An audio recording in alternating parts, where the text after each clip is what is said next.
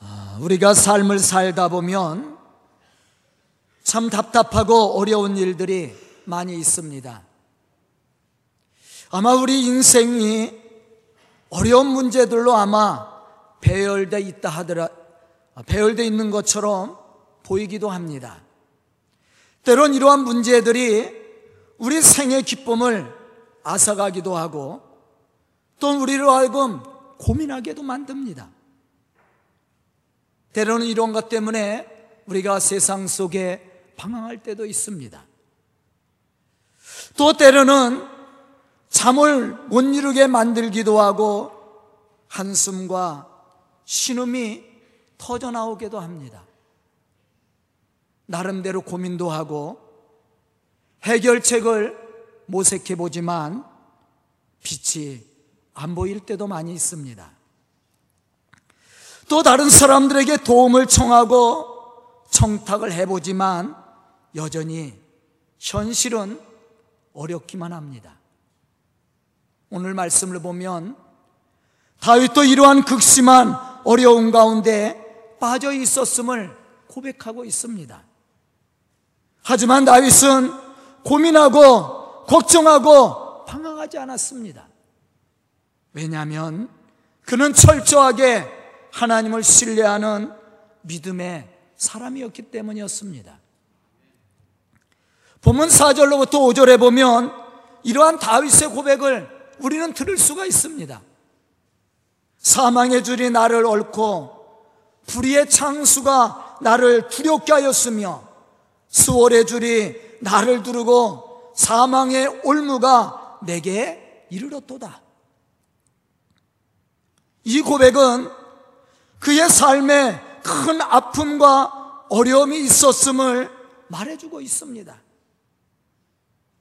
사망의 줄이 나를 얽고 불의의 창수가 나를 두렵게 했으며 수월의 줄이 나를 두르고 사망의 올무가 내게 이르렀다고 했습니다.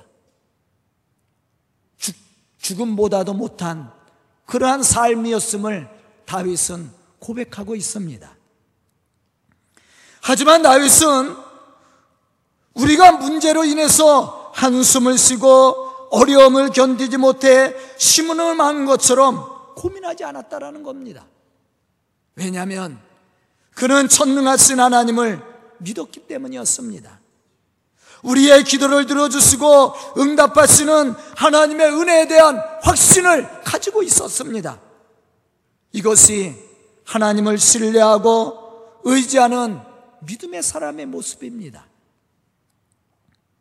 여기서 우리는 한 가지 생각해 봐야 될 일이 있습니다. 그것은 우리가 믿음을 잃어버리게 되면 염려에 사로잡히게 된다라는 거예요. 우리가 하나님을 향한 신앙을 잃어버리면 우리는 염려에 사로잡히게 됩니다. 근심이 우리로 하여금 좌절하게 만듭니다. 그래서 하나님을 향한 신앙을 잃어버린 사람은 불평하게 되어 있고 염려하게 되어 있고 걱정하게 되어 있습니다.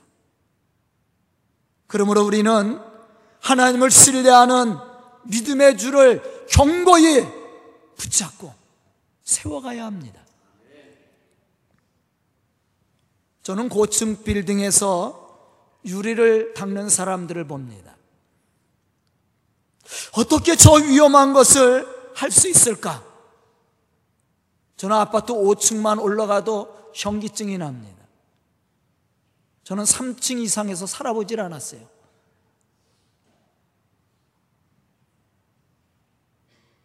그런데 그들은 아무런 걱정도 하지 않고 그 높은 곳에서 좌우로 흔들어가며 여유 있게 유리를 닦고 있었습니다.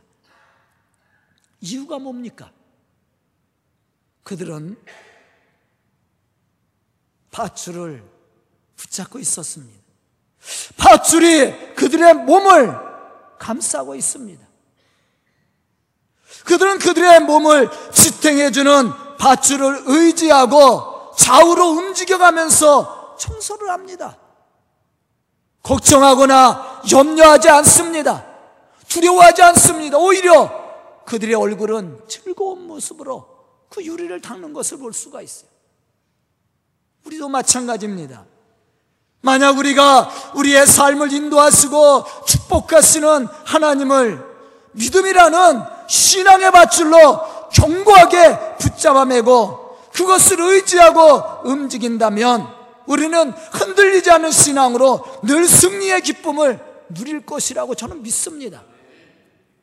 그런데 이 신앙의 줄을 놓는 순간 우리의 영혼은 죽음합니다. 근심과 염려에 사로잡혀서 좌절하고 실망할 수밖에 없습니다. 조지밀로 목사님은 이렇게 얘기했습니다. 염려의 신앙은 염려의 시작은 신앙의 끝이다. 그러나 신앙의 시작은 염려의 끝이라고 얘기했습니다. 우리 마음 속에, 우리의 신앙의 속에 염려가 엄습해 오면 신앙은 끝나게 됩니다. 그러나 우리가 하나님을 향한 온전한 신앙을 가지고 우리 속에 역사하시는 하나님을 고백하며 살기 시작할 때 염려는 우리에게서 사라지게 된다라는 말이에요. 빌립보서 4장 6절로부터 7절에 보면 바울은 이렇게 말하고 있습니다. 아무것도 염려하지 말고 다만 모든 일에 기도와 강구로 너희 구할 것을 감사함으로 하나님께 아뢰라. 그리하면 모든 지각이 뛰어난 하나님의 평강이 그리스도 예수 안에서 너희의 마음과 생각을 지키시리라. 아멘. 염려를 하나님께 맡기는 겁니다. 그리고 우리는 하나님 앞에 감사함으로 기도하는 감사로 기도한다라는 것은 하나님이 우리의 염려를 해결해 줬다라는 거예요. 믿음입니다. 어떻게 우리의 삶 속에 염려가 있고 근심거리가 있고 죽음과 같이 죽음보다도 못한 고난이 찾아왔는데 우리가 하나님 앞에 감사하며 기도할 수 있습니까? 그것은 믿음이에요. 하나님이 우리의 염려를 해결해 주시고 우리를 죽음과 같은 고난의 자리에서 건져 주시고 우리를 축복하시고 인도하심을 믿는 믿음 그러한 믿음을 가지고 나갈 때 하나님이 우리의 삶 속에 역사하사 우리의 삶을 지켜주실 뿐만 아니라 우리의 마음과 생각까지도 하시고 그 문제까지도 해결해 주신다라는 거예요. 바울의 고백입니다. 저는 오늘 말씀을 듣는 우리 성도들이 이러한 믿음의 삶을 이루어 나갈 수 있기를 주님의 이름으로 축복합니다. 그럼 우리가 어떠한 신앙을 가지고 하나님 앞에 나가야 됩니까? 첫째로 하나님을 향한 절대적인 믿음입니다. 아무리 답답하고 어려운 일이 생겨도 염려하거나 걱정할 것이 아니라 하나님을 의지하고 하나님의 살아계심을 선포하는 신앙을 가지고 나갈 수 있는 믿음이 필요합니다. 왜냐하면 하나님은 우리의 문제를 해결해 주실 뿐만 아니라 우리에게 은혜를 베풀어 주시고 우리의 삶에 축복을 허락하여 주시는 전능하신 하나님이시기 때문에 그렇습니다. 본문 2절로부터 3절에 보면 다윗은 이렇게 고백하고 있습니다. 여호와는 나의 반석이시요 나의 요새시요 나를 건지시는 이시요 나의 하나님이시요 내가 그 안에 피할 나의 바위시요 나의 방패시요 나의 구원의 뿌리시요 나의 산성이시로다 내가 찬송받으실 여호와께 아뢰리니 내 원수들에게서 구원을 얻으리로다 이 말씀을 보면 다윗은 전능하신 하나님께 자신의 모든 것을 맡기는 것을 볼 수가 있습니다. 이유가 무엇입니까? 그것은 전능하신 하나님이 자신을 지켜주시고 보호하시고 구원해 주실 것을 믿었기 때문이었습니다. 다시 말하면 전능하신 하나님이 우리에게 은혜를 베풀어 주시고 우리를 보존하사 모든 어려움과 고난과 대적으로부터 보호해 주실 것을 그는 믿었다라는 사실입니다. 뿐만 아니라 구원의 승리를 이룰 수 있도록 하나님이 나를 축복해 주실 것을 믿고 확신했습니다. 그렇기 때문에 다윗은 오직 하나님만을 의지하는 신앙의 사람이 되었습니다. 그 자리가 고난의 자리고 원수들로 인해서 고통당하는 자리라 할지라도 그는 하나님의 구원을 확신하고 믿음으로 그것을 극복하며 이겨나갔다라는 거예요. 그러한 다윗에게 하나님은 복을 주었습니다. 그를 지켜주었습니다. 원수의 목전 앞에서도 상을 베풀어 주었습니다. 이것이 다윗이 누렸던 축복이에요.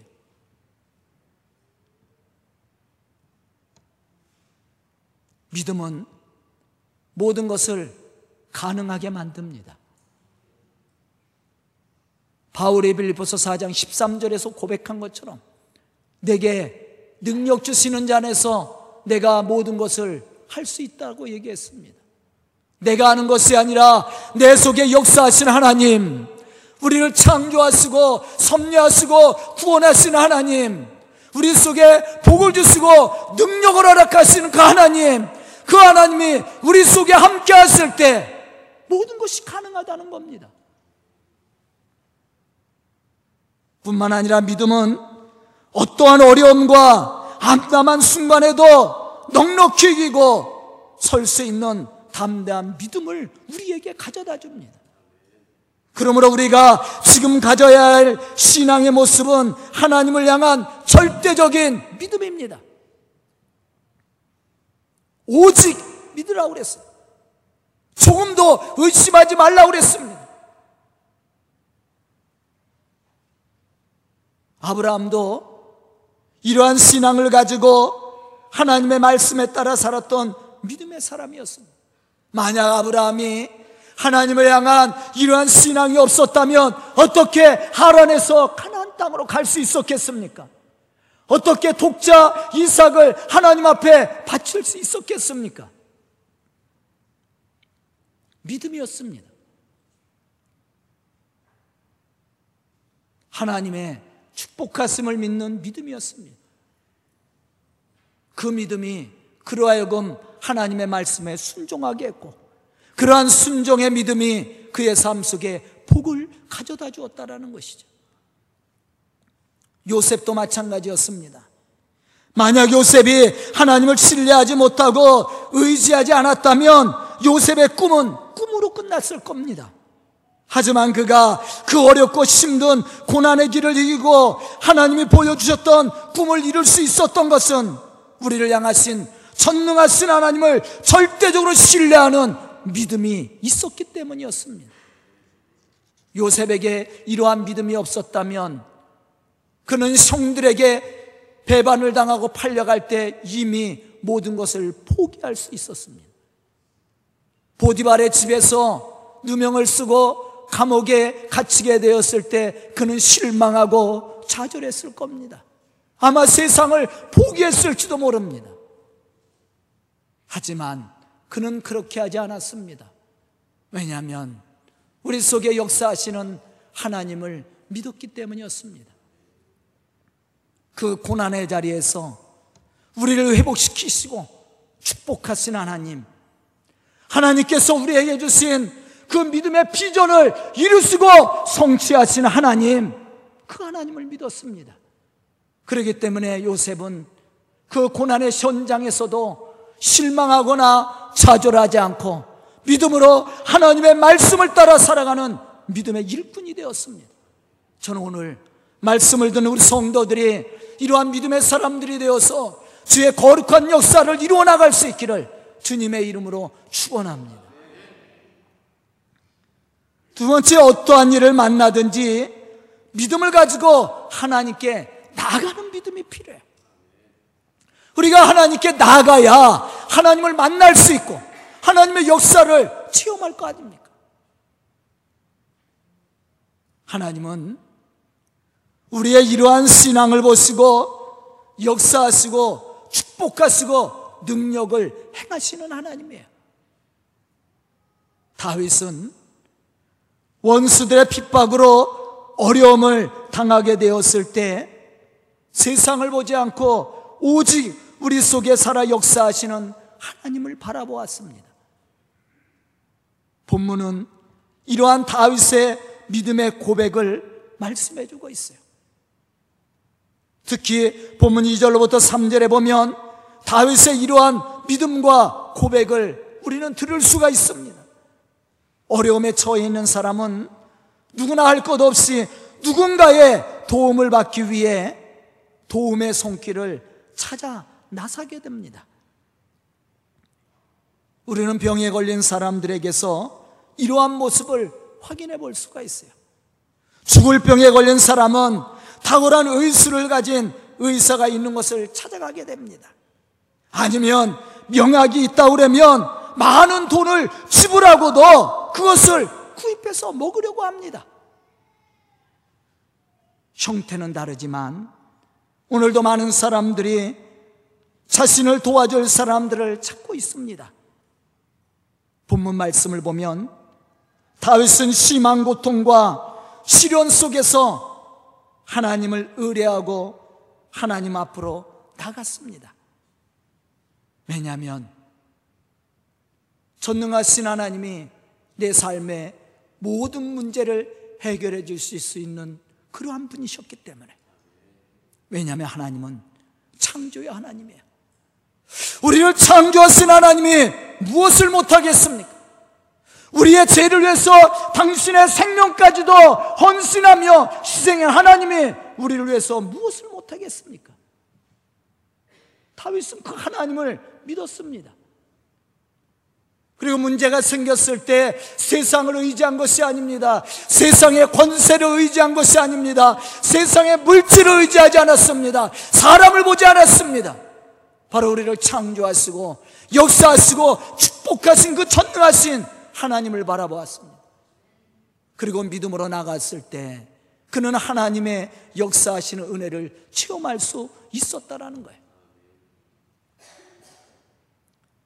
요즘 메르스 때문에 걱정들이 많죠. 사회가 혼란스럽습니다. 다른 지역에서 다른 지역에서 수원에서 왔다 그러면 어딘가 모르게 경계심을 갖습니다. 평택에서 왔다 그러면 좀 거리를 두고 얘기하죠. 이게 현실입니다. 그런데 문제는 메르스가 문제가 아니에요. 염려하고 걱정하는 것이 문제입니다. 이게 사회 혼란을 가져다 줘요. 메르스는 그냥 일반적인 질병에 불과합니다. 앞으로도 그보다 더 많은 변종 바이러스가 더 많이 나올 거예요. 계속 겪어왔지 않습니까? 사스, 신종플루, 에볼라, 메르스. 이제 내년에는 또 다른 것이 나올지도 몰라요. 그런 것 때문에 염려하고 걱정하고 문 닫고 여러분들 집에서 있어 보십시오. 이 사회가 어떻게 되겠습니까? 그것 때문에 염려할 것이 아니라 극복해 나가는 거예요. 세상을 창조하셨다면 해답도 거기에 있습니다. 우리에게 이러한 믿음의 신앙이 필요합니다. 우리가 하나님을 신뢰하고 믿음을 가지고 나갈 때 하나님 분명히 우리에게 해답도 주시고 그것을 능히 이길 수 있는 믿음도 주십니다.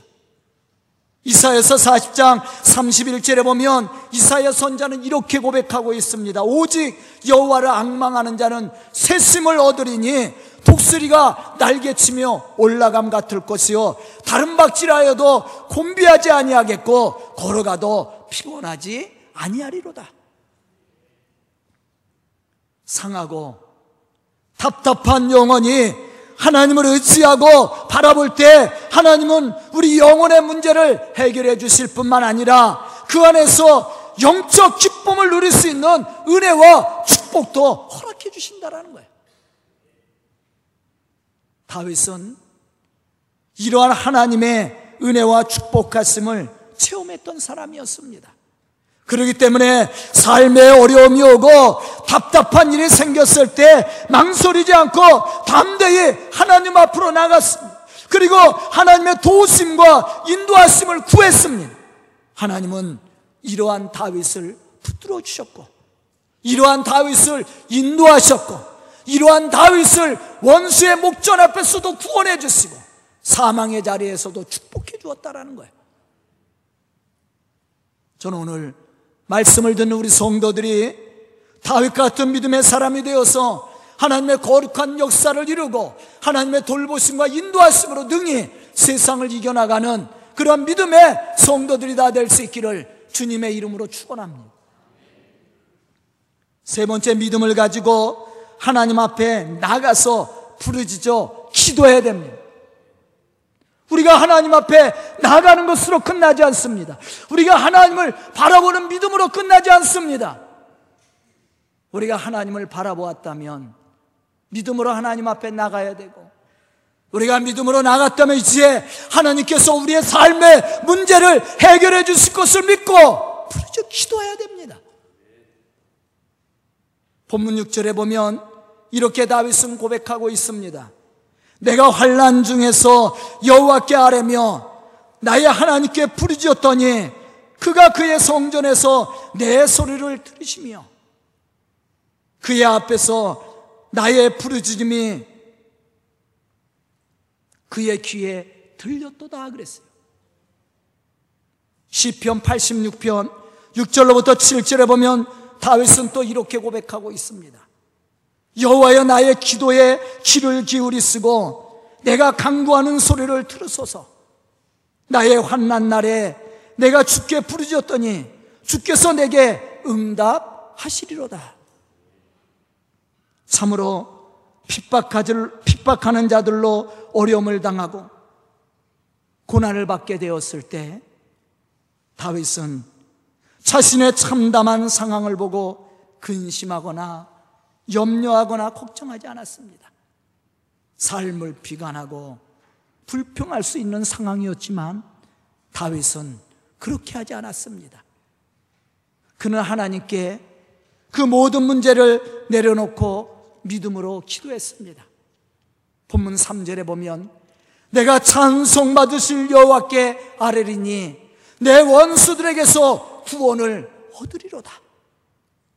다윗은 고난과 핍박 앞에 굴복하지 않고 하나님께 모든 것을 맡기고 구원의 하나님을 찬송하며 기도했습니다. 그럼 다윗이 이렇게 하나님을 찬송하며 기도할 수 있었던 이유가 어디에 있었습니까? 그것은 우리가 기도할 때 우리의 기도를 들어주시고 응답해 주시는 하나님을 믿었기 때문이었습니다.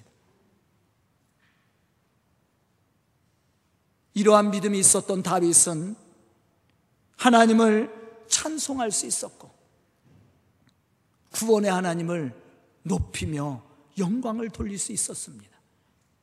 다시 말하면 다윗의 기도는 탄식의 기도가 아니었습니다. 하나님이 우리의 기도를 들어주시고 응답해 주심에 대한 믿음의 기도였습니다. 바로 이러한 믿음의 기도가 응답을 가져왔고 하나님의 역사를 이루게 만들었습니다. 다윗은 내가 환란 가운데 있어도 기도하는 나를 하나님은 건져 주시고 축복해 주실 것을 믿었다라는 것이죠. 오늘 본문 말씀이 바로 이러한 믿음의 고백들이 기록된 말씀입니다. 지금 우리에게 필요한 신앙도 여기에 있습니다. 지금 우리가 다윗이 믿고 고백한 것처럼 우리도 그러한 믿음을 가지고 세상에 나가 선포할 수 있는 믿음을 가져야 됩니다. 우리가 이러한 믿음을 가지고 우리가 하나님을 바라보고 또한 세상을 향해서 담대히 외칠 수 있다면 우리 속에 있는 두려움은 사라질 겁니다. 우리 속에 있는 염려도 사라지게 될 겁니다. 근심도 사라지게 될 겁니다. 오직 우리 속에 역사하시는 하나님의 축복으로 넘치게 될 줄 저는 믿습니다. 오늘 말씀을 듣는 우리 모든 성도들이 이와 같이 다윗과 같은 믿음을 가지고 하나님의 구원의 역사를 체험하고 하나님의 살아계심을 세상에 증거할 수 있는 그러한 믿음의 좋은 일꾼들이 되고 하나님이 주신 은혜 가운데 능히 세상을 이기며 축복하신 은혜를 누릴 수 있기를 주님의 이름으로 축원합니다.